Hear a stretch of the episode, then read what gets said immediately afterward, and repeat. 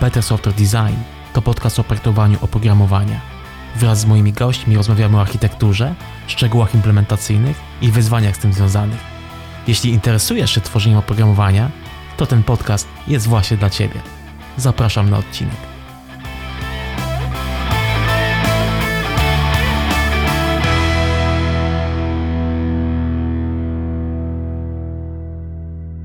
Jeśli hasła dididozy, grudozy, monomodeliozy, przewlekłej transakcjoliozy, okej, to była trudna nazwa, czy eventozy, budzą u Ciebie pewne skojarzenia, to prawdopodobnie masz na swoim koncie obejrzane prezentacje, czy to Łukasza Szydły, czy Piotra Przybyła o różnego rodzaju chorobach w projektach.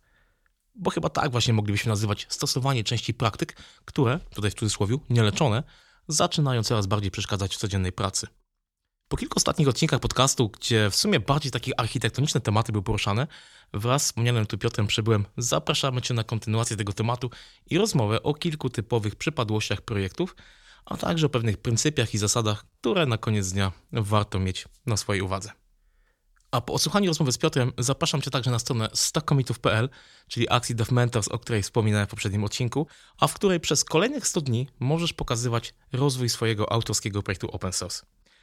Do końca lutego możesz zgłosić swój pomysł i repozytorium do konkursu, ale komity będą się liczyć dopiero od początku marca.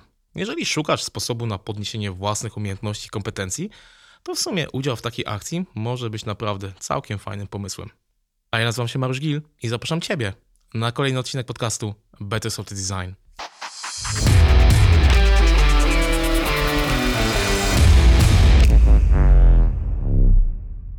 Cześć Piotr. Dzień dobry. Jak tam twój kaseciak? Mój kaseciak ma się dobrze, mój wirtualny kaseciak. Zabrałem kaseciaka do Belgii, bardzo się spodobał na wykładzie z Test Containers. Dziękuję bardzo. Znaczy taki inside joke trochę, nie? Bo to jest nawiązanie naszej poprzedniej rozmowy o Test Containers. Yy, tak, no ale tak jak to jest w I T, nic tak naprawdę się nie zaczyna całkiem od początku. Zawsze coś się ciągnie, zawsze jest gdzieś jakieś legacy. Mm-hmm. Więc yy, jeżeli ktoś nie wie, o co chodzi z kaseciakiem, to oczywiście polecamy jeden z poprzednich odcinków. Przynajmniej o, ja polecam. No ja, ja też polecam. Tam parę ciekawych wątków się pojawiło. I w sumie dzisiaj chciałem właśnie, żebyśmy te wątki takie, powiedzmy, pragmatyczne, delikatniej pociągnęli. Dzisiejsza rozmowa myślę, że nie będzie super mocno techniczna. Myślę, że tak sobie popływamy troszeczkę po jakichś, powiedzmy, problemach związanych z developmentem, ale tak na koniec no, wszystko się wiąże z programowaniem. Zobaczymy też, jak głęboko tam sobie zejdziemy. I mam dzisiaj pytanie na sam początek. A to nie wiem. Jak tam twoje adresowanie kopert i przesyłek do ciebie? Znowu inside joke, ale tym razem taki no sprzed chyba czterech lat, jeżeli dobrze pamiętam. No nawet nie wiem, czy nie jeszcze starszy. To chyba był z dwa tysiące osiemnastego, ale to trzeba było sprawdzić. Prezentacja jest z dwa tysiące dziewiętnastego, przynajmniej z konferencji. O, o to przepraszam. Z dwa tysiące dziewiętnastego. Tak. A, widzisz, to adresowanie w pamięci, już za to nie to.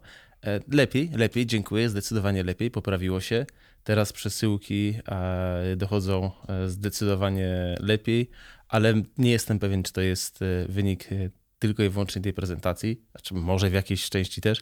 Myślę, że pandemia usprawniła w dużej mierze logistykę, to jak po prostu firmy, które dostarczają się, ogarnęły, firmy, które adresują się, ogarnęły i teraz to wygląda zdecydowanie lepiej, ale jest też poprawa. Jeżeli ktoś prezentację rzeczoną oglądał, to gmina, w której mieszkam, zaczęła w końcu mieć siedzibę tam, gdzie mieć powinna. Ale właśnie, chyba, chyba musimy ten inside joke wyjaśnić, bo prezentacja jest sprzed no, cztery pięć lat mniej więcej, a dotyczyła chorób projektowych. No i to jest w sumie troszkę właśnie takie intro do naszej rozmowy o chorobach, które toczą czasami nasze, na, nasze projekty, więc musimy dać trochę kontekstu. Dlaczego w ogóle ten adres był problemem, a dlaczego już nie jest? Tak, prezentacja, o której mówisz, koniec końców nazwałem ją Cztery choroby mhm. po pierwszych e, dwóch takich prepremierach. Oryginalnie ona się miała nazywać um, po angielsku przynajmniej Data Do You Keep It Right, ale stwierdziłem, że tak jak ty zapowiedziałeś ten, ten odcinek, jak zrobiłeś tutaj wstęp do niego, że to nie, nie dotyczy tylko danych, ale w sumie to się rozszerza bardziej. I o co chodzi z tą, z jedną z chorób, to to, że ludzie za bardzo wgryzali się czasami w głąb tego adresu, tworzyli różne śmieszne pola, bo tam bazateryt, bo coś tam, bo coś tam. I to powodowało, że ja nie, ja nie wiem, do dzisiaj nie rozumiem, skąd to jest. Sposoby adresowania w Polsce się zmieniały na przestrzeni lat i po prostu z uporem maniaka wielu ludzi, wiele firm nadal wpisuje miejscowość nie tę, gdzie jest siedziba, tylko tę, gdzie jest poczta. A to jest kompletnie, zupełnie niepotrzebne, nawet Poczta Polska tego nie wymaga. I nawet jak się popatrzy na ten druczek od nadania przesyłki poleconej, to tam jest, nie wiem, dwie, trzy linie adresowe, jest kod pocztowy i miejscowość, do której to ma dotrzeć. Tam nigdzie nie ma, nikt się nie zająknął o miejscowości, gdzie jest najbliższa placówka Poczty Polskiej. A wszyscy wpisują, jak mieszkasz poza większym miastem, jak Wrocław, Warszawa, Poznań i tak dalej. I z reguły te miasta same z siebie są podzielone na jakieś tam, nie wiem, obszary, rejony, doręczeń, siedziby Poczty Polskiej, no to jest tak, że masz jedną placówkę Poczty Polskiej w jakiejś wiosce, ona obsługuje kilka wiosek dookoła i z reguły takie starsze osoby, nie tylko, wpisują poczta, czy kod pocztowy i potem gdzie jest ta siedziba tej poczty. I problem polega na tym, przynajmniej u nas w gminie, nie wiem, tutaj serdecznie nie pozdrawiam państwa radnych, bo nie wiem, jak można wpaść na taki pomysł, że każda wioska ma ulicę Sosnową, Modrzewiową, Klonową, Polną, Łąkową. I dworcową. Dworcową to nie, bo tyle dworców nie mamy, a i pan Dworcow nie był taki też popularny. Natomiast jak masz nieszczęście mieszkać przy jednej z takich ulic i ktoś właśnie się będzie tak trzymał tego wpisywania tej, tej, tej poczty, no to szanse na to, że przesyłka dotrze do ciebie w terminie, generalnie spadają. Po prostu. A ty zaczynasz dostawać telefony, a nie mogę znaleźć numeru, bo ktoś jest dwie wioski dalej i paczuszka nie dojedzie. Bo i to wynika z tego, że ktoś, nie wiem, za bardzo się wziął za projektowanie ulic, kodów, robi osobne wszystkie pola na numer lokalu i tak dalej. Ja trochę, ja nadal nie rozumiem, po co to jest. Nie znalazłem w prawie żadnego wymogu poza formularzami podatkowymi. Tam się podaje miejscowość, powiat, tam gminę, wszystko, ale nie jak się coś adresuje, nie jak się wystawia fakturę. I to jest jeden z tych problemów, a drugi się pojawia, gdy napisaliśmy fajny kawałek softu, mamy, wydaje nam się, ciekawy produkt i chcemy z nim wyjść do ludzi i się nagle okazuje, że prawda, na zgniłym zachodzie albo na zgniłym wschodzie, zależy gdzie kto ma zgniliznę w głowie, to sposób adresowania jest zupełnie inny. I nie da się tego produktu jeden na jeden przełożyć. No i to jest takie zrobienie zbyt sztywnych założeń, takiego co nam siedzi w głowie, albo co się działo naszym dziadkom w głowie i to tak, tak jak w latach siedemdziesiątych się wpisywało, chyba tam w latach siedemdziesiątych, jak jeszcze były te powiaty, zanim je znieśli, przed czterdziestoma dziewięcioma województwami, to dalej ludzie wpisują takie rzeczy i to się tak ciągnie i takie mamy legacy potworne już, nie wiem, z pół wieku mające. Ale w tej prezentacji tak fajnie pokazywałeś właśnie różne wersje formularzy, yy, zamówień w różnych serwisach, nie? Gdzie właśnie ten zakres pól, które na koniec pewnie się gdzieś tam przepompowują na bazę danych, mm-hmm. na jakieś tam obiekty, może na jakieś tam value objecty, potem adres. Jak czasami właśnie to, że mieszkam w jakiejś, nie wiem, może miejscowości, która nie ma ulic, nie? Albo mm. mieszkam w jakimś innym miejscu, które nie wpasuje do tego specyficznego formularza, no to powoduje mm. tak naprawdę problemy. Tak, bardzo typowy błąd jest yy, ulica, kod pocztowy, miasto. Ja nie mieszkam w mieście. Wiele osób nie mieszka w mieście i my wtedy wiemy, że trzeba wpisać miejscowość albo nazwę wsi, w której mieszkamy, ale w dobie takiego, że uświadamiamy sobie, że ludzi ze, z różnych powodów należy włączać do, do, do, do naszej społeczności i tak dalej, to już w tym miejscu mamy przekreślonych wszystkich wieśniaków, no bo oni nie mieszkają w mieście. Albo, nie wiem, robimy zbyt duży ukłon w stosunku ludzi mieszkających w mieście, bo jak napiszemy tam miejscowość, to nie wiem, oni będą za głupi, żeby tam wpisać Wrocław, Warszawa, Poznań, Kraków. Nie wiem, z czego to wynika. No właśnie, tak się zastanawiam, wiesz, bo potem to, co teraz powiedziałeś, nie, przekłada się na to, że ja, kurczę, w moim systemie muszę zaprojektować obiekty.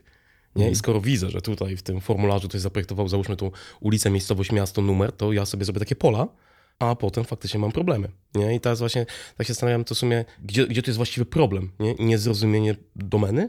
Czy też próba włożenia tego, co widzę, w jakieś foremki typu value objecty, bez tego takiego właśnie pomyślunku, no kurczę, może to nie jest jedyny, wiesz, konkretny scenariusz, który tutaj występuje. Bo tak sobie teraz pomyślę, nie? Jeżeli powiedzmy ten adres, ma, mam wysłać jakąś przesyłkę mhm. i mam ten adres napisać na kopercie po prostu, mhm. Tam nie mam żadnych kratek, nie? Po prostu ja to napiszę. No właśnie. I też to dojdzie. Właśnie, masz czystą y, kartkę, y, czy tam czy, czysty, czasami na niektórych kopertach jest, ale wtedy nawet jeśli jest, to wydaje mi się, że na tych przynajmniej oficjalnych nadal jest parę linii adresowych, kod pocztowy, miejscowość i tak przynajmniej to jest w Polsce. Na dole można napisać e, nazwę państwa. Z czego to też może wynikać, nie wiem, ale mam taką spekulację, że ze zbytniego przeedukowania.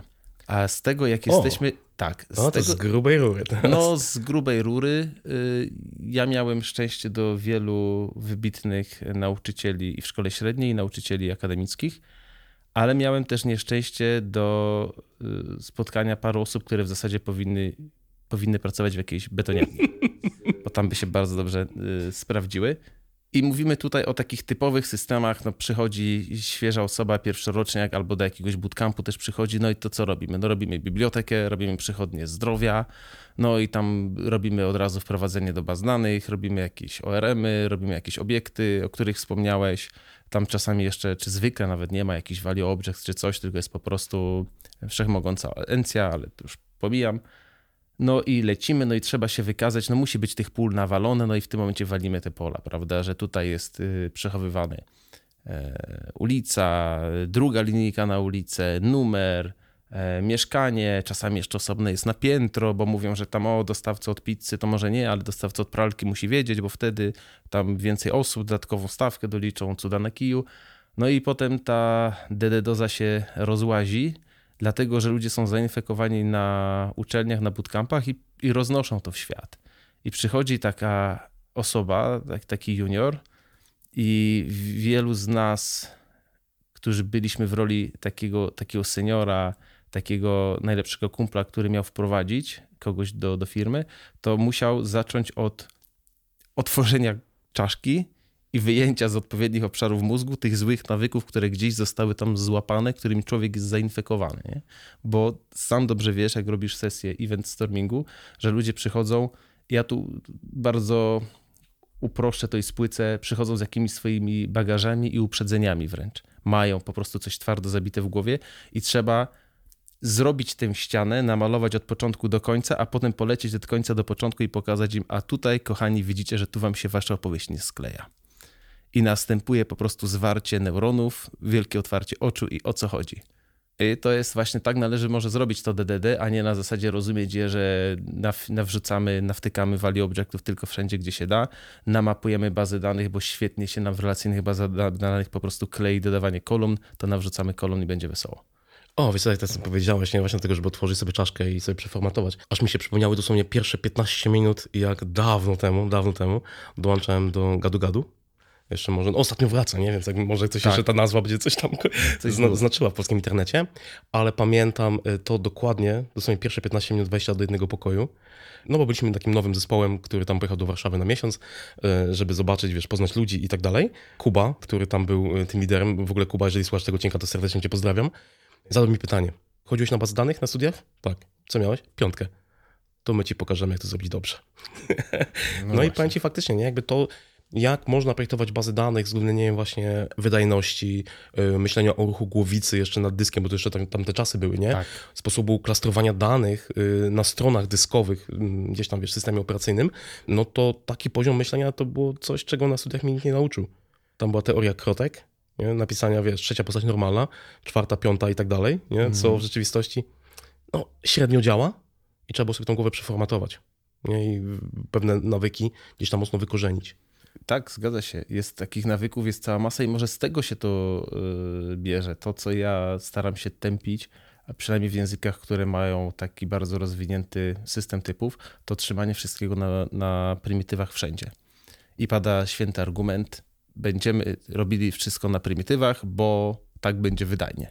Tylko że cały system nie potrzebuje być wydajny. Cały system musi być łatwy w utrzymaniu. Cały system musi być łatwy do zrozumienia przez kogoś, kto przyjdzie spoza twojego zespołu, albo nawet dla, yy, dla ciebie, jak siądziesz do tego kodziku za dwa trzy tygodnie i według twojego umysłu to już jest kod yy, legacy, prawda?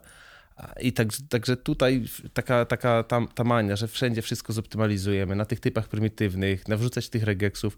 Ja cały czas widzę, właśnie bo to jest, bo to jest świetne ćwiczenie akademickie. Proszę napisać wyrażenie regularne, żeby sprawdziło mi to i tamto. No i na niektóre rzeczy można napisać wyrażenie regularne. W zasadzie no, można i na wszystko da się napisać, tylko że jak ono zaczyna wyglądać jak cała kartka A cztery, to ono przestaje być utrzymywane. No, wiesz, to można wyciągnąć to wyświechtane już do bólu stwierdzenie, nie? Że programista miał problem, użył regexa, nie? I teraz ma dwa problemy, bo jeszcze utrzymanie tego regexa doszło. Ale wiesz co, ten temat, który właśnie zacząłeś tutaj poruszać, czyli optymalizacji, to jakby na, na razie zaparkujmy, bo pozwolę nawiązać do tego, co powiedziałeś przed chwilą, nie? D D D-oza. Okay. Nie? I to jest coś, co widać w bardzo wielu projektach. Bo wydaje mi się, że to, że gdzieś na, w ostatnich latach y, bardzo mocno na konferencjach właśnie podbija się ten temat właśnie rozumienia domeny, co m- moim zdaniem ma głęboki sens, no bo muszę rozumieć tak naprawdę, w jakim kontekście mój mm. projekt działa, bo jeżeli nie rozumiem, to co ja właściwie robię, co ja koduję, więc tak naprawdę każdy projekt, nieważne czy to jest nie, powiedzmy jakaś taka aplikacja biznesowa, czy y, jakiś tam system powiedzmy big dataowy, on jest gdzieś tam z tyłu umocowany powiedzmy w tych te, y, założeniach D D D, no co najwyżej nie ma tych wzorców implementacyjnych, ale to, że gdzieś właśnie te koncepty D D D, agregaty, value objecty, gdzieś tam się pojawiają w tej naszej przestrzeni konferencyjnej, to potem doprowadza do tego, że w bardzo wielu miejscach my to chcemy mieć w kodzie. Tak. Nie? I jakby często właśnie, no bo to jest takie bardzo sexy. Łatwo pokazać kodzik, łatwo pokazać taki value object, łatwo pokazać taki agregat mm. nie, na, na konferencji. Trudniej to, prawda, pokazać, z czego on dokładnie wynika, żeby to potem przenieść, wiesz, na mój projekt, mm.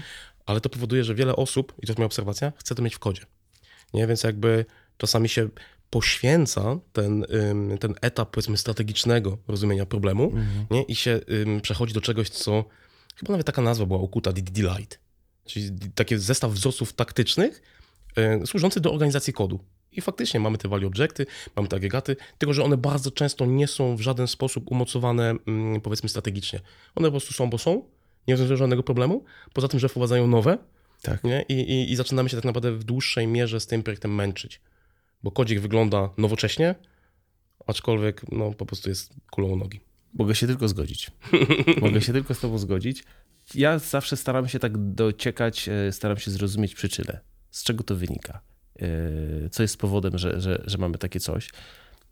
Gdzieś tutaj wskakuje, dlatego że jesteśmy ludźmi, gdzieś zawsze wskakuje psychologia. Ja nie jestem oczywiście psychologiem a, i, i nie zajmuję się takimi rzeczami, ale mam takie podejrzenie i może jakiś fachowiec mógłby to zweryfikować i mnie oświecić, jeśli się mylę, że wynika to z tego, że coś, co znamy, jest mniej straszne.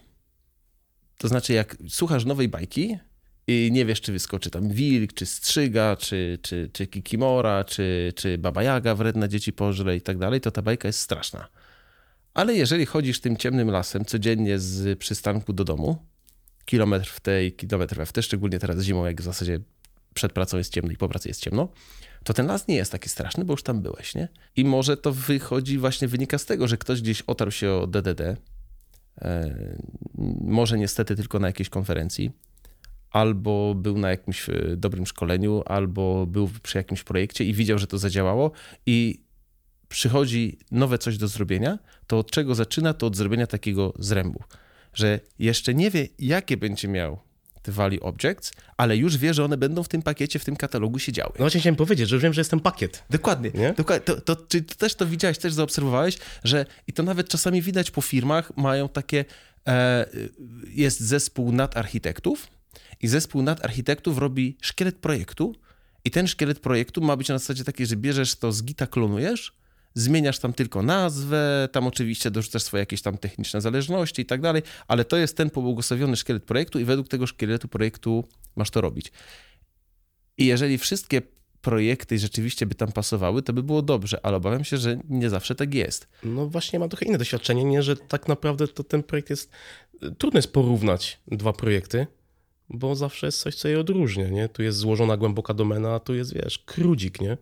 No, no, no właśnie o to chodzi. Także może właśnie o to idzie, że, że chcą ci architekci zamiast robić enty raz przegląd jakiegoś, czy opiniowanie jakiejś architektury, czy to zadziała, czy nie zadziała, przepuścić to i tak dalej, to tu macie szablon, tego szablonu się trzymajcie, prawda? To jest wasz dekalog, polecicie tak i będzie dobrze. No i potem wskakuje ta D D D-oza, to twoje D D D Lite, że nie, ważne czy nieważne, czy tam rzeczywiście mówisz, że jest, jest prosty CRUD, nie wiem, może zamiast bazy relacyjnej lepiej by się przydała jakaś baza nierelacyjna, albo może baza relacyjna, ale głównie będziemy robić raporty, no to trzeba inaczej to pożenić, inaczej trzeba tę bazę stworzyć, nie?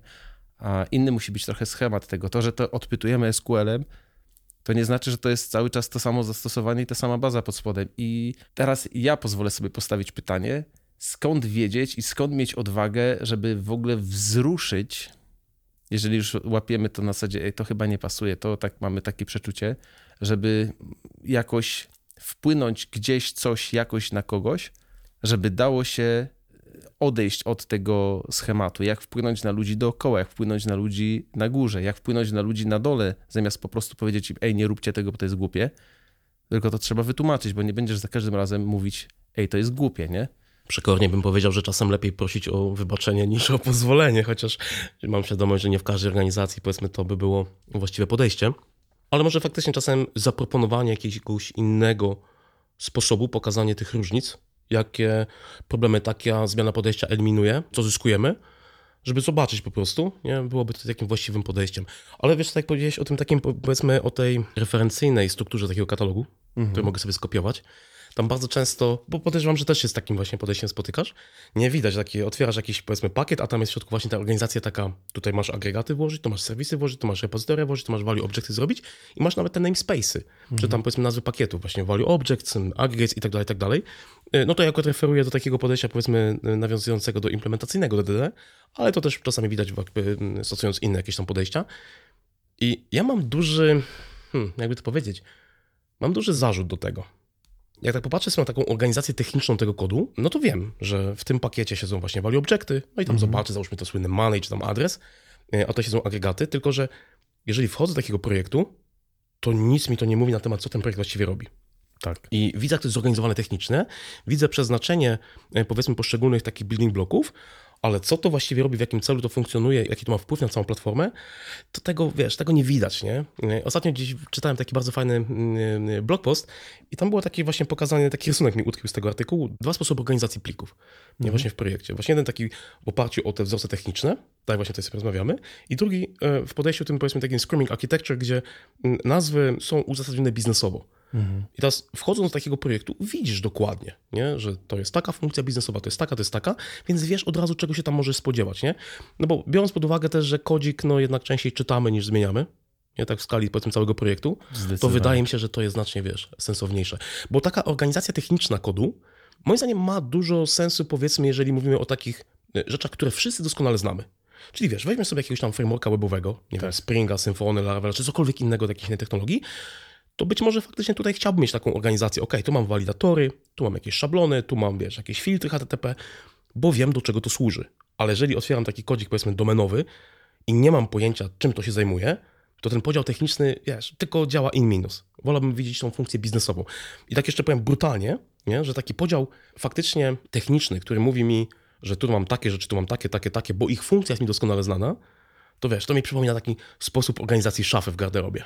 Nie? I tak. Muszę nawiązać do tego, bo to jakiś Łukasz bardzo fajnie Szydło w swojej prezentacji nawiązał, nie? Że okej, okay, jeżeli mam garderobę, no to wiem, że tutaj są, powiedzmy, gacie, są skarpetki i tam i tak dalej, i tak dalej. I w ramach jednej szuflady, gdzie są, powiedzmy, właśnie te rzeczy takie bieliźniane, to może być bałagan, bo ja wiem, jaka jest funkcja biznesowa. Nie? Mm. I, I tutaj wyciąganie tego aspektu biznesowego, no jest dla mnie znacznie, znacznie ważniejsze. E, zgadzam się. Zgadzam się z przedmówcą całkowicie. Pozwolę sobie pójść dalej. Ja to widzę jako taki organizację, powiedzmy, warsztatu. Jeżeli masz jedną szufladkę i tu masz śrubki, w drugiej masz śrubokręty, w trzeciej masz podkładki, tam masz jakieś druciki, tam coś tam, to wymaga bardzo dużo wiedzy, żeby widząc takie szufladki wyjść wyżej i zobaczyć, czym ten warsztat się zajmuje, jakie buduje maszyny, mhm. a jeszcze większego poziomu to już w ogóle trzeba zejść albo głębiej, albo wyżej, albo mieć niesamowite doświadczenie, żeby zrozumieć, po co te maszyny są i jak się tymi maszynami zarabia. Podoba mi się bardzo to, co powiedziałeś, że jest gdzieś jakaś funkcja biznesowa i często zauważam, że bracia programiści i siostry programistki, i mówię tutaj też o sobie, bo człowiek ma po prostu ciągoty, wiesz, jakiś chłopiec unixowiec zawsze gdzieś się tam budzi, że bardzo lubimy te nasze techniczne śrubki, bardzo lubimy te nasze techniczne kluczyki, przełączniki i tak dalej, a zapominamy o tym, że każdy system ma jakąś funkcję biznesową. że pomijając jakieś tam, może, może ja tutaj jako, jako teraz od niedawna adwokat, to trochę to nie pasuje do mojej roli, bo ja mogę sobie robić dema dla, dla, dla dem i one nie muszą być stricte takie, że one jakąś konkretną potrzebę biznesową zaspokajają. Bo pójdźmy dalej. Jeżeli masz ten, ten dwa sposoby na organizację tego, tego kodu, tego projektu. Jeden taki, że masz porozrzucane rzeczy czy porozkładane rzeczy biznesowo, że tutaj trzymam powiedzmy pierwszy etap ubierania się na gołą skórę, tam trzymam e, powiedzmy spodnie, tam czy, czy, czy, czy powiedzmy dolną część. E, nie wiem jak panie organizują swoje szuflady, mów, mów, powiedzmy o, o, o męskiej garderobie, tam powiedzmy masz jakieś koszulki czy, czy, czy koszule i na samym końcu jakieś tam nie wiem marynarki, swetry, bluzy. A druga rzecz, że masz wszystko precyzyjnie poukładane. To jeżeli masz taki system, który ma już nie jest w fazie aktywnego rozwoju, tylko jest w fazie utrzymania, ale nadal generuje pieniądze i nie można go wyrzucić i przychodzi ci potrzeba biznesowa typu, nie wiem, coś się zmieniło w prawie, zmieniła się stawka jakiegoś podatku, zmienił się sposób naliczania, nie wiem, ja mam jakiś nowy rodzaj towaru i tak dalej, to to jest potrzeba biznesowa i trzeba to z reguły ten, w tym systemie wprowadzić zmiany, one z tego wynikają, a nie na zasadzie, że ktoś powie, teraz mamy czerwone śrubki. Chodzi o to, że, że mamy, nie wiem, i, i, i w ogóle tam nikt na poziom śrubek nie będzie schodził. Te śrubki to będą tylko środek do tego, żeby coś tam gdzieś innego zrobić, tak mi się przynajmniej wydaje. I jeżeli teraz mamy taki kodzik, czy w ogóle projekt poukładany biznesowo, przychodzi ktoś inny albo ktoś, kto zapomniał, to łatwiej będzie mu na zasadzie zorganizować, okej, okay, tutaj chodzi o to, że teraz inaczej będą dostarczane koszule, to wchodzę w ogóle w szafę, gdzie są koszule, prawda? A nie, że tutaj rzeczy z białego materiału poukładane. Bo się nagle okaże, że koszule są i niebieskie, i w paski, niektóre nie mają rękawów, jedne są, drugie są bez kołnierzyków, no, no różnie to będzie, nie? Ale co, to fajnie dotyka jakby kolejnego problemu, który widać też w wielu miejscach, że jeżeli się pojawia zmiana, dobra, ona jest umocowana zazwyczaj albo prawnie, albo funkcjonalnie. Jest jakiś powód, dlaczego mamy to zrobić, nie? Mhm. Jasne, że czasami oczywiście chcemy zafaktoryzować, żeby tam poprawić tą wewnętrzną strukturę, ale teraz mówimy o takich zmianach, wiesz, które mają doprowadzić do tego, że tam użytkownicy naszego systemu coś tam ciekawego dostaną. I teraz z jednej strony właśnie jest yy, yy, zmiana, prośba o zmianę, z drugiej strony jest deadline, a z trzeciej strony jest jeszcze istniejący model, który tam jest zaimplementowany. Mhm. I czasami, ja bym powiedział, że nawet to może nawet częściej niż czasami, jest taka bardzo duża niechęć, żeby ten model wtedy zmienić. No bo zmienia się wymaganie i nagle się może okazać, że, to, że ten software tak naprawdę nie do końca to wymaganie wspiera. Więc mm. czasami, żeby właśnie go dopasować i zmienić ten, te podstawy, te fundamenty, jak, dlaczego to zostało zbudowane w ten sposób, to jest taka duża niechęć i ona wynika pewnie z wielu, z wielu tutaj przyczyn, ale czasami jest łatwiej tego przysłowiowego ifa dowalić, żeby troszeczkę zmienić zachowanie tego systemu. I dopóki to się, powiedzmy, dzieje tam raz czy dwa, na przestrzeni lat, okej, okay, nie ma problemu. Gorzej jest, jeżeli takie podejście do wprowadzania zmian w systemie zaczyna się kumulować, wiesz, na przestrzeni miesięcy i, i czasami nawet dłużej. Bo nagle się okazuje, że ten pierwotny model, który tam był pod spodem, nie, który wynikał z jakiejś tam ówczesnej wiedzy mhm. nie, i świetnie te, te wymagania realizował, nagle jest tak niedopasowany, nie, że ten duch technologiczny zaczyna nas przygniatać. Bum.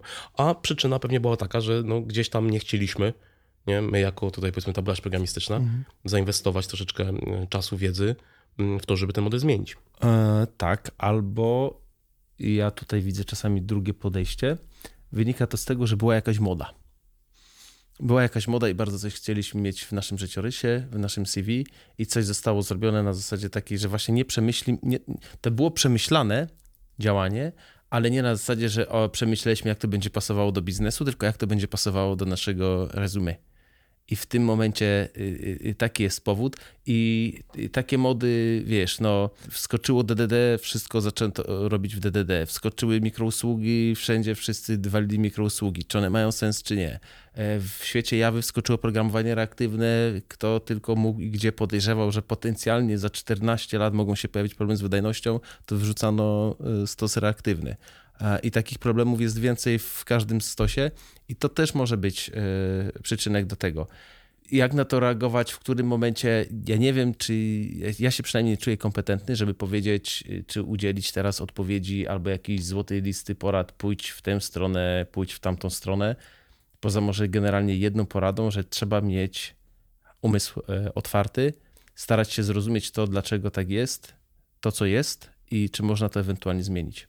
bardzo mocno nawiązujesz do tego, co, co Michał Jędrzejewski ostatnio też tam dosyć mocno mm, promuje, czyli podejście architektury ewolucyjnej. Cały czas to oceniać i patrzeć, czy obecny kształt naszego rozwiązania dalej jest właściwy i czy byśmy nie chcieli go zmienić. Ja wiem, że to jest trudne, nie? Bo, bo trudno jest tak oszacować, nie? Czyli to jest ten moment, kiedy wiesz, powinniśmy wyciągnąć siekierkę i coś tam uderzyć w ten kodzik. Mhm. Przysłowiowo oczywiście, teraz macham palcami. Czy może jeszcze poczekać? Ale jak to powiedziałeś o tych, wiesz, różnych właśnie modach, nie? Aż mi się gra w Q L gdzieś tam jeszcze przetoczył przez myśl, nie? Takie rozwiązanie, które miało być rozwiązaniem... Mm, ostatecznym. Tak, a w rzeczywistości teraz jakby w bardzo wielu projektach widać, nie? Jak to rozwiązanie jest wycinane, bo ono wprowadziło tyle nowych problemów związanych na przykład z performance'em, nie? Gdzie front może zapytać, o, czy też klient może zapytać o cokolwiek, ale bardzo trudno jest takie rozwiązanie, takiego, takiego zapytania GraphQLowego zrobić wydajnie. Yy, tak, historia nas uczy dwóch rzeczy. Po pierwsze tego, że, że niczego nas nie nauczyła, a po drugie, że rozwiązania statyczne to jest generalnie bardzo, bardzo, bardzo zły pomysł. Ja miałem to szczęście, że dosyć szybko spotkałem odpowiednich ludzi na mojej ścieżce tak zwanej, teraz ja macham rączkami, kariery, ale wrócę do tego, że te rozwiązania techniczne, które stosujemy, to one są środkiem, a nie celem. I trzeba naprawdę się dobrze zastanowić, czy to nam pasuje. Nawiązując tego adresu z samego początku. Są dziedziny, są branże, gdzie ten adres trzeba tak podzielić i gdzie on się będzie różnił w zależności od państwa, od regionu, który obsługujesz i tak dalej. No jak robisz w Polsce coś dookoła podatków i są rzeczywiście te formularze takie rozbite i to załóżmy wynika z jakichś tam rozporządzeń czy jakichś innych umocowań w prawie, to musi tak być i nie ma dyskusji, trzeba to zrobić, trzeba tam zastosować jakieś, jakieś wzorce, jakieś podejścia, że jeżeli będziemy chcieli to sklonować na jakieś inne państwo, to przerzucimy to i będzie działało. Ale no to nie można tego podejścia stosować zawsze i wszędzie, nie? Ja tu mam, też przewinęły nam się bazy danych, i to jest to nawiązanie też do tego podejścia z, z młotkiem e, i generalnie trzymania danych i jak trzymamy te dane gdzieś tam w jakiś sposób.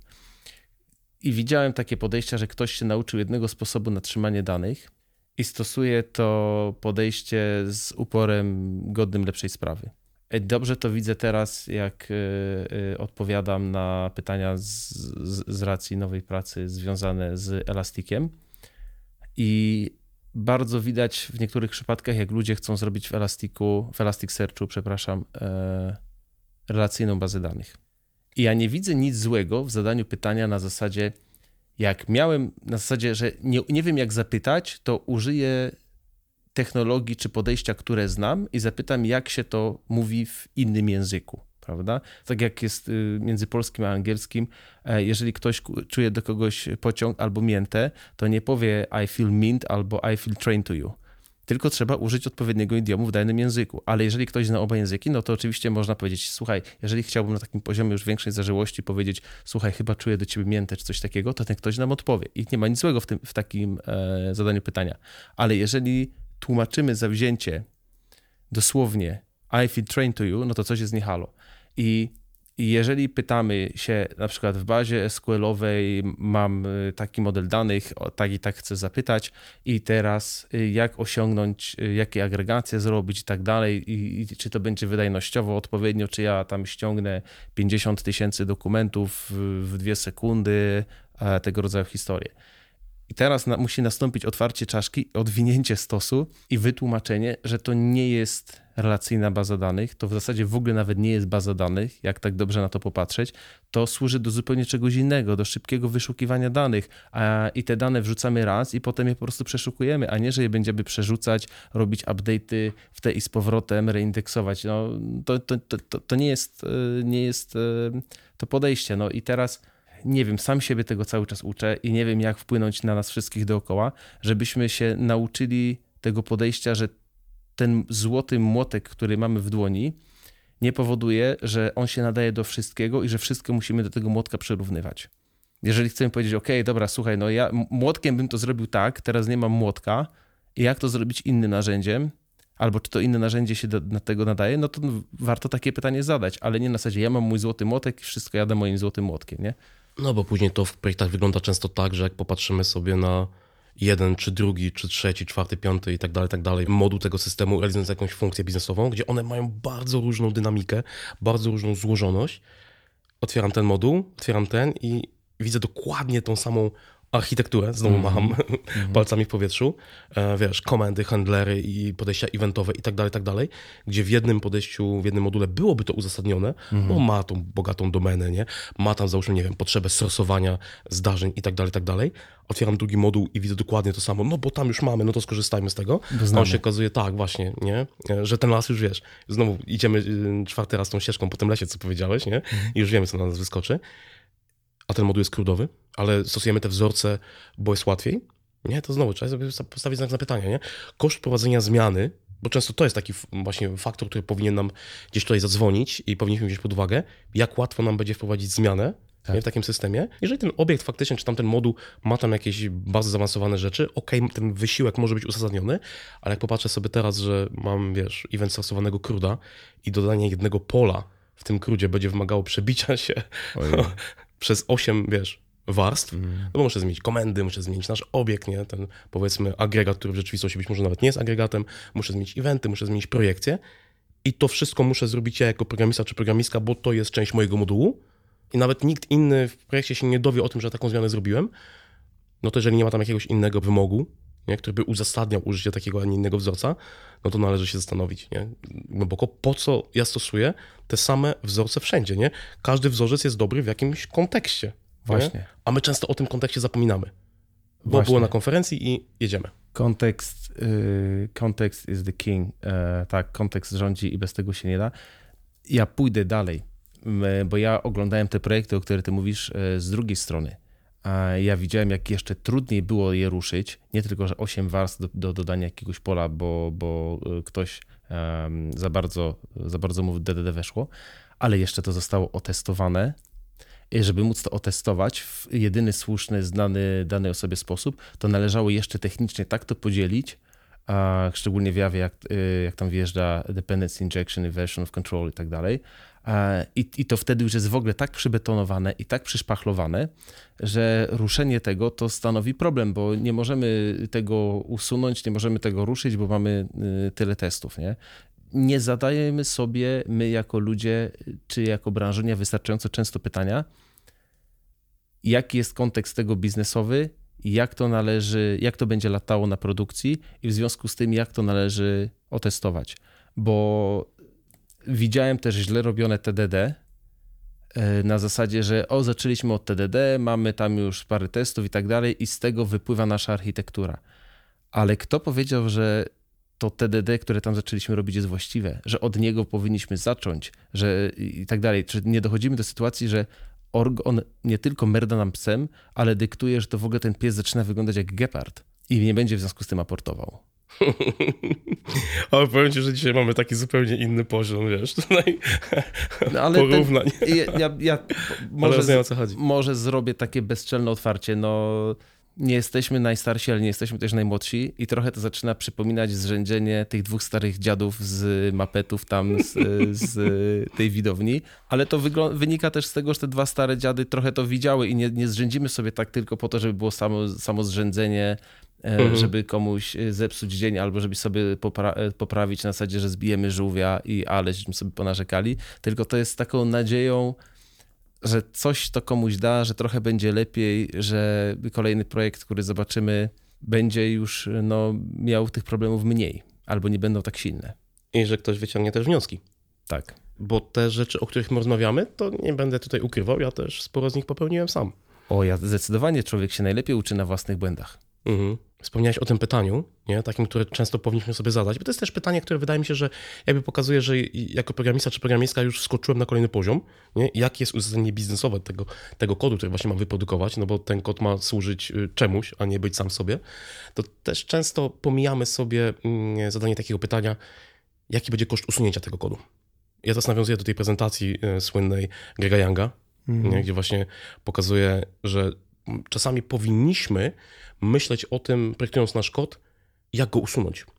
Bo myśląc o tym, właśnie w jaki sposób ja będę w stanie pozbyć się tego kodu z projektu, to automatycznie będzie reflektowało na jakby kilka cech tego projektu. No mhm. na przykład coupling będzie mniejszy. Zdecydowanie. No bo to też jest coś, co trawi nasze projekty, nie? Coupling. Mhm. Mamy to wszystko tak skaplowane, powiązane, że jak dotknę tu, to tam wiesz, po tych wszystkich powiązaniach przez bazę, przez aplikację, tutaj motylek już skrzydełkami, nie, tymi mm. e, przysłowiowymi, a tam się budynek zawalił. Ale jeżeli świadomie projektuję ten kod pod kątem jakby jego usuwania, to być może tego połączenia nie będzie, a jeżeli będzie, to będę przynajmniej świadomy tego połączenia. Yy, tak, mnie się tutaj yy, niestety zaraz narzuca yy, takie porównanie tych nacieków, które są od nowotworów złośliwych, prawda? Że nowotwór złośliwy ma nacieki na, na tkanki, na organy, które są blisko i potem się okazuje, że właśnie nie można go wyciąć, bo się tak rozlewa. A, no niestety taka, taka smutna metafora mi się yy, nasunęła. I jako gość od testowania to ja nie mogę sobie nie pozwolić albo nie wykorzystać tej, te, tego momentu na wbicie tej szpili i zapytać ludzi, a dlaczego nie mamy tego albo przetestowanego, albo zapewnionego na etapie t, tym, gdy projekt nam się kompiluje, czy projekt nam się buduje. Nie, nie do końca jestem tutaj świadomy, jak to funkcjonuje w innych stosach technologicznych, ale przynajmniej jeśli chodzi o, o Javę, to nie ma tutaj najmniejszego problemu, że można sobie zastosować rozwiązania, dzięki którym te nacieki będą zdecydowanie mniejsze albo nawet w, uda się je wyeliminować, bo kodzik się po prostu nie skompiluje, jeżeli gdzieś nastąpi taki naciek, taka, taki, takie niekontrolowane wykorzystanie jakiejś zależności. Ale to pozwól, że to pytam. I, i, i jak mogę to zrobić? No, ja nie wiem, czy ja powinienem, bo jeszcze ci ubędzie osób, które słuchają regularnie twojego podcastu albo są zasubskrybowane, jeśli gdzieś tam są modele subskrypcji. I wszyscy narzekają, że w Javie nie da się tego zrobić. Wszyscy narzekają, że moduły w Javie, które się pojawiły od czasu dziewiątki, są generalnie passé. A ja byłem w projektach, gdzie korzystano na produkcji z modułów i to właśnie podejście działało. Tylko że ono narzucało ten, dawało te kaftany bezpieczeństwa. Pojawiły się te pokoje wyłożone tą miękką gąbką, gdzie nie było klamek z tego pokoju, żeby dało się uciec na zewnątrz, żeby zajrzeć do tego pokoju, trzeba było mieć odpowiednie uprawnienia i tak dalej. Ten mechanizm modułów, czy on jest idealny? Nie jest. Czy on został stworzony z myślą, żeby tak tworzyć pro, projekty? Nie, on powstał przede wszystkim po to, żeby samo S D K było modularne. Ale da się to zrobić. Można to testować ArchUnitem, można to ładnie sobie porozbijać na, jeżeli ktoś lubi, na, na podprojekty mniejsze, prawda? Mieć kilka różnych modułów, kilka różnych potem plików jar, które mogą mieć tylko zależności na częściach publicznych.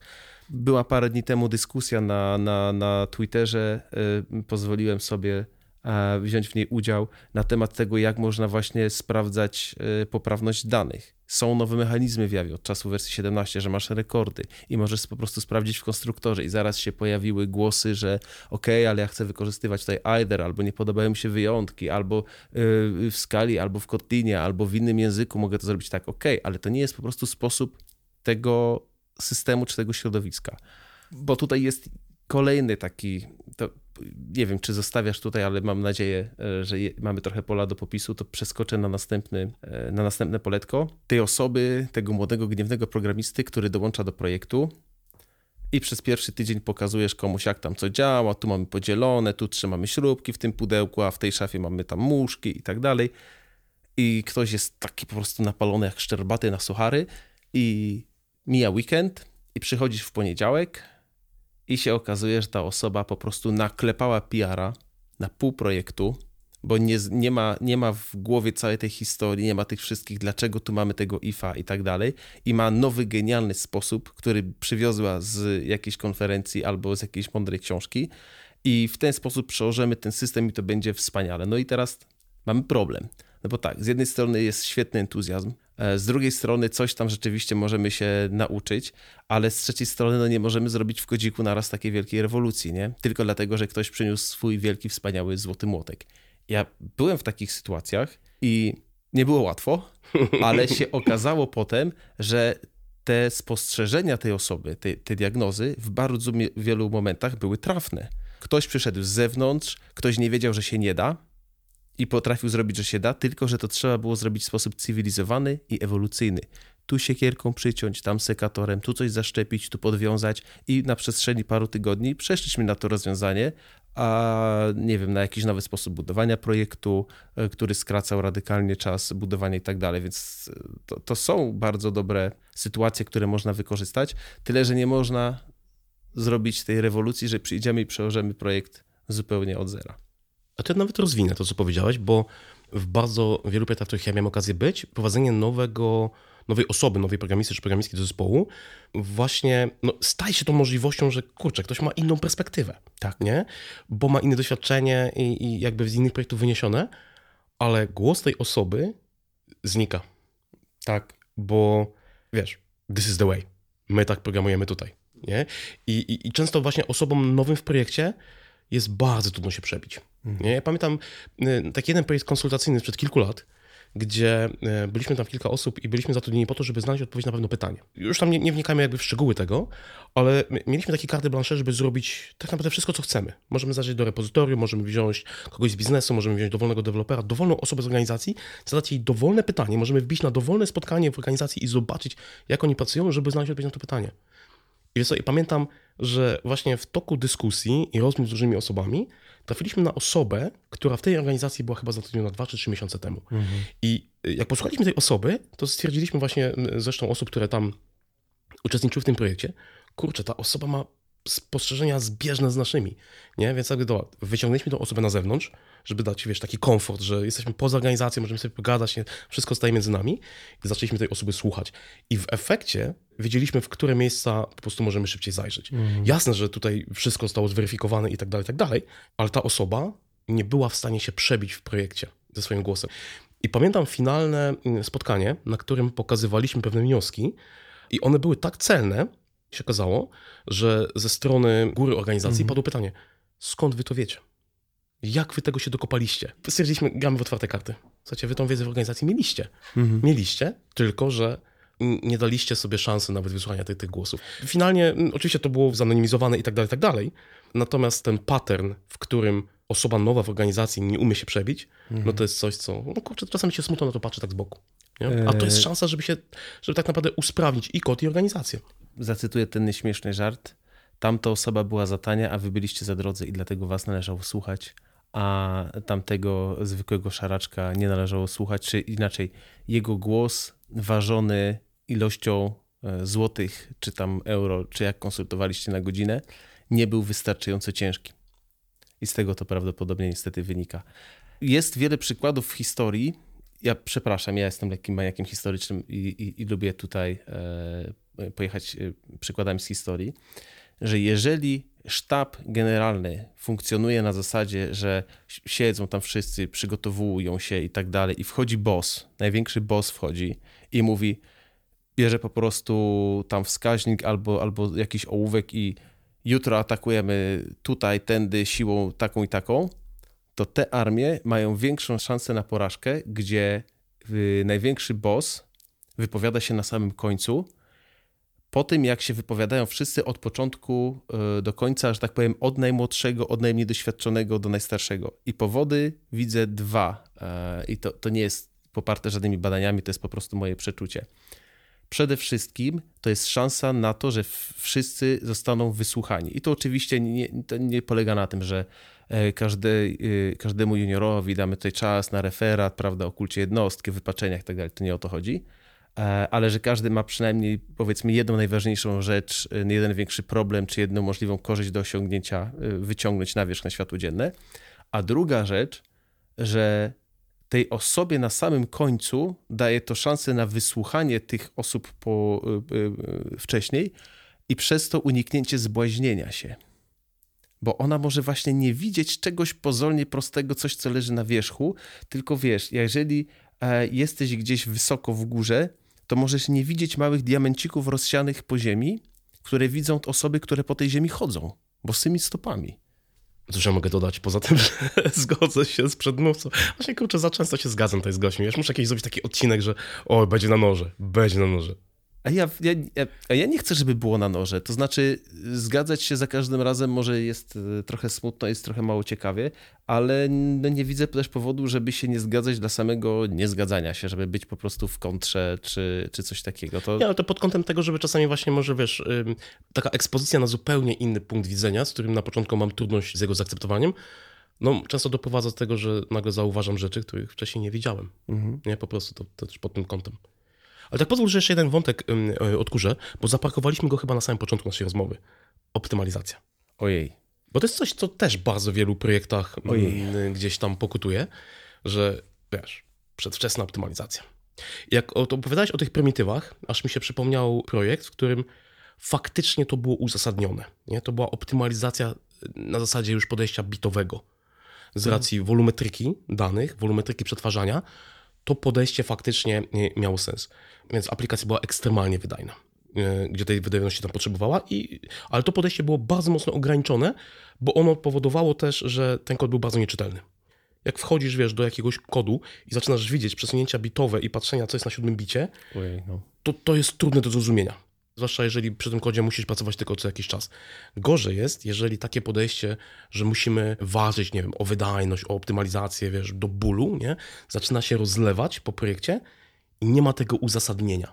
Ja zacząłem zadawać takie pytania, czasami właśnie w pytaniach konsultacyjnych. Mówiąc wprost, czy problem, który teraz zaczynamy rozwiązywać, jest problemem, który występuje? Czy to jest ćwiczenie akademickie, które chcemy mieć?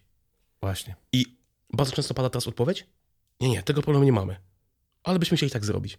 Mówię, okej, okay, to jakby zobaczmy, kiedy ten problem będzie.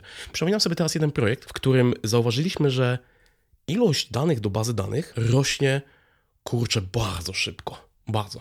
Przychodzi jeden użytkownik, robi jedną akcję w systemie, milion rekordów może powstać. W ciągu dosłownie, nie wiem, może minuty, dwóch od momentu, kiedy ten użytkownik tą akcję zrobił. I padło takie pytanie, czy nasze rozwiązanie bazodanowe temu wydoli? Od razu pojawił się taki wątek, przejdźmy na Cassandrę. Wtedy Oj. Cassandra była na topie, nie? DataStax i tak dalej. I już wszyscy przebieraliśmy palcami przy klawiaturze. Teraz ja przebieram palcami w powietrzu, no bo wiesz, za, zaimplementować takiego NoSQL-a liniowo-skalowanego, no to czysta przyjemność. No w C V będzie pozycja, wiesz, jak miód. Ale w którymś momencie stwierdziliśmy, zróbmy prosty Właśnie. test. I ten test polegał na tym, że patrząc na tempo przyrostu danych w tej, w tej aplikacji, w tej bazie danych, stwierdziliśmy, że napiszemy sobie automat, który te dane wygeneruje, ale uwzględniając rozkłady prawdopodobieństwa tych danych, nie? Żeby mhm. te dane miały faktycznie jakiś taki aspekt, powiedzmy, realności. Były sztucznie wygenerowane jakimiś tam fiksturami, ale żeby jak popatrzymy sobie, wiesz, na jakieś tam mediany, średnie i to, że te dane faktycznie będą odzwierciedlały to, co użytkownicy podadzą. Żeby na przykład indeksy w bazie danych były, wiesz, poprawne, no bo dla indeksu to będzie miało znaczenie, nie? Że tam wrzucisz miliona rekordów, nie, milion czwórek, nie, załóżmy, o, nie? Tak. Czy wrzucisz, wiesz, bardzo wiele różnych wartości. Napisaliśmy taki generator, to zajęło jeden dzień, odpaliliśmy go, to zajęło no troszeczkę dłużej, bo tych, tych danych tam stwierdziliśmy, że generujemy chyba na półtora roku do przodu, uwzględniając nawet większe tempo przyrostu, wiesz, danych niż to no, realnie będzie. Margines bezpieczeństwa. Tak. I na końcu stwierdziliśmy, dobra, odpalimy testy naszej aplikacji, nie wydajnościowe i zobaczymy, co się stanie. Wiesz, jaki był efekt? Wystarczyło, że przy datasecie, takim przesuniętym w czasie o te półtora roku, wystarczyło dodać jeden indeks na bazie danych. Tylko hmm. tyle. I aplikacja działała z taką samą wydajnością, jak obecnie. Migracja na Cassandrę nigdy się nie wydarzyła, ale projekt został zatrzymany przed tym, zanim w ogóle osiągnął ten, te półtora roku. No Więc, właśnie. A wystarczyło zainwestować te dwa dni, kontra optymalizować do bólu problem, który w rzeczywistości nie był problemem. Tak, który był wydumany. Mhm. To ja widziałem w wielu miejscach i to nawet niskopoziomowo widziałem ten, ten kod, w sensie nie, nie, nie na, na poziomie jakichś modułów czy czegoś takiego, tylko jak są napisane konkretne klasy, jakieś struktury danych, jak to jest trzymane, jak to jest pchane do bazy danych. Taka optymalizacja, bo byliśmy nauczeni też gdzieś na jakimś etapie naszego życia czy naszej edukacji, albo gdzieś widzieliśmy, byliśmy wyeksponowani na jakiejś konferencji czy czymś takim, że coś tam jest złe. Przykład typowe zjawy, że robimy wszystko na pętlach, nie robimy niczego na strumieniach, bo strumienie są powolne. Tyle tylko, że w wielu miejscach strumienie będą dużo prostsze do zrozumienia i teraz jest właśnie do zrobienia to, co dokładnie to, co wy zrobiliście. Trzeba zrobić test, który odzwierciedla, jak coś tam działa i on powinien być maksymalnie zbliżony do produkcji albo może nawet i powinien być na produkcji, jeżeli możemy gdzieś się tam podłączyć, yy, prawda, jakieś, jakąś telemetrię sczytywać i tak dalej. I to dotyczy w sumie nie tylko optymalizacji, jeżeli chodzi już o kwestie wydajnościowe, ale to dotyczy wszystkich tam feature flags, testowania A B, new zealandingu, jak zwał, tak zwał, że trzeba to wziąć, rzeczywiście sprawdzić, pomierzyć, spróbować zmienić jedną rzecz i upewnić się, że tylko jedna rzecz na to wpływa i potem zmierzyć jeszcze raz i odpowiedzieć sobie, czy to jest to, co chcemy osiągnąć, czy nie. I teraz jest też taka kwestia... E- Jeżeli miałbym powiedzieć dwóch rzeczy, o dwóch rzeczach, których trzeba się nauczyć, jak się chce takie coś optymalizować albo mieć takie lepsze podejście, to pierwsza rzecz będzie taka, że trzeba umieć zidentyfikować ten kawałek kodu, gdzie, gdzie, to, gdzie to rzeczywiście leży. I to jest takie, ja to nazywam ostrym prawem Pareto, że to nie jest dwadzieścia do osiemdziesięciu, tylko podobno to jest według tam jakichś badań, to jest trzy procent do dziewięćdziesięciu siedmiu procent, więc tylko trzy procent kodziku, który mamy, rzeczywiście jest tej takiej średnio na projekt takiej turbo krytycznej ścieżce i tam warto skupić nasze wysiłki. A druga rzecz to jest, kiedy jest punkt, jest wystarczająco dobrze. Kiedy, i to, to musi wynikać z biznesu. Biznes tak naprawdę dyktuje ci jedno i drugie, nie? Potrzeba, dla której ten system powstał, dyktuje ci jedno i drugie. To, to, to decyduje, gdzie będzie te trzy procent. O, tam pomijam, że nie ta technologia i, ta, i tak dalej. A druga rzecz, kiedy będzie wystarczająco szybko albo wystarczająco tanio, bo zakładam, że zawsze musi być dobrze. Więc musi być balans złapany między szybko i tanio, nie? Ciekawy jest przypadek naszej branży i w tym sensie to widzę, że z jednej strony musimy mieć podejście inżynierskie, czyli czasami trzeba coś podrutować, czasami trzeba gdzieś przyłożyć naśliniony palec, czasami trzeba po prostu okulary założyć i spróbować coś na żywca pospawać, ale z drugiej strony trzeba mieć podejście naukowca. I naukowiec zawsze wierzy, przepraszam, naukowiec zawsze wątpi we wszystkich i we wszystko, a w szczególności wątpi w siebie. Zawsze wszystkie rzeczy sprawdza, upewnia się, te, które sam wytworzy i te, które inni wytworzą. Czy to rzeczywiście się broni, czy to ma sens. Ale najważniejsze w podejściu naukowca jest to, wydaje mi się, że jest najszczęśliwszy, naukowiec jest najszczęśliwszą osobą wtedy, kiedy udowodni mu się, że nie miał racji. Że coś nie zadziałało, że całe, że całe życie albo ileś tam lat tkwił w jakiejś wszeteczności, w jakimś błędzie i przyszedł ktoś i powiedział mu, nie masz racji. To się okazuje, że to nie działa, trzeba to zrobić inaczej. I zasadzenie sobie tego małego naukowca w głowie zajęło mi naprawdę wiele lat i ja też, że tak powiem, szybko miałem go dosyć tam sadzonego i, i różni ludzie mi pomogli, ale żałuję, że nikt mi tego nie wtłoczył jeszcze przed maturą. Gdybym, gdybym tak miał to wyłożone, że tak mam podchodzić do kwestii technicznych, inżynierskich, myślę, że byłoby mi dużo łatwiej w mojej T Z W karierze. A ja bym dodał do tego jeszcze, co powiedziałeś, żeby tak właśnie tak pragmatycznie podchodzić. Nie takim podejściem this is the way, tylko znać kontekst, zrozumieć problem biznesowy i tym wszystkim tak naprawdę znaleźć właściwe rozwiązanie i nie ulegać tej pokusie, żeby zawsze to było takie poprawnie zgodne z jakimś super wzorcem, który być może to jest bardzo mocno dopasowany. I wiesz co, pozwól, że tak zaczęliśmy tą twoją prezentacją o chorobach, zresztą ta prezentacja tutaj będzie standardowo podlinkowana. Jeżeli ktoś chciałby um, obejrzeć, to będzie chyba wersja z, z Boiling Frogsów, jeżeli dobrze pamiętam. Tam padło takie bardzo fajne zdanie, które sobie aż wynotowałem. Ej. Że to, czy Szydło, czy jakiś Gil mówił o D D D, to nie powód, że na każdą głupotę w twojej bazie czy interfejsie mówisz D D D approved. I to chyba jest takie, wiesz, bardzo fajne podsumowanie tej naszej tutaj rozmowy tych starych mapetów. Tak, to, że ja o czymś mówiłem na jakiejś prezentacji, czy ktokolwiek inny, to nie znaczy, że takie rozwiązanie pasuje do naszego problemu, do wyzwania, czy do korzyści, którą chcemy osiągnąć.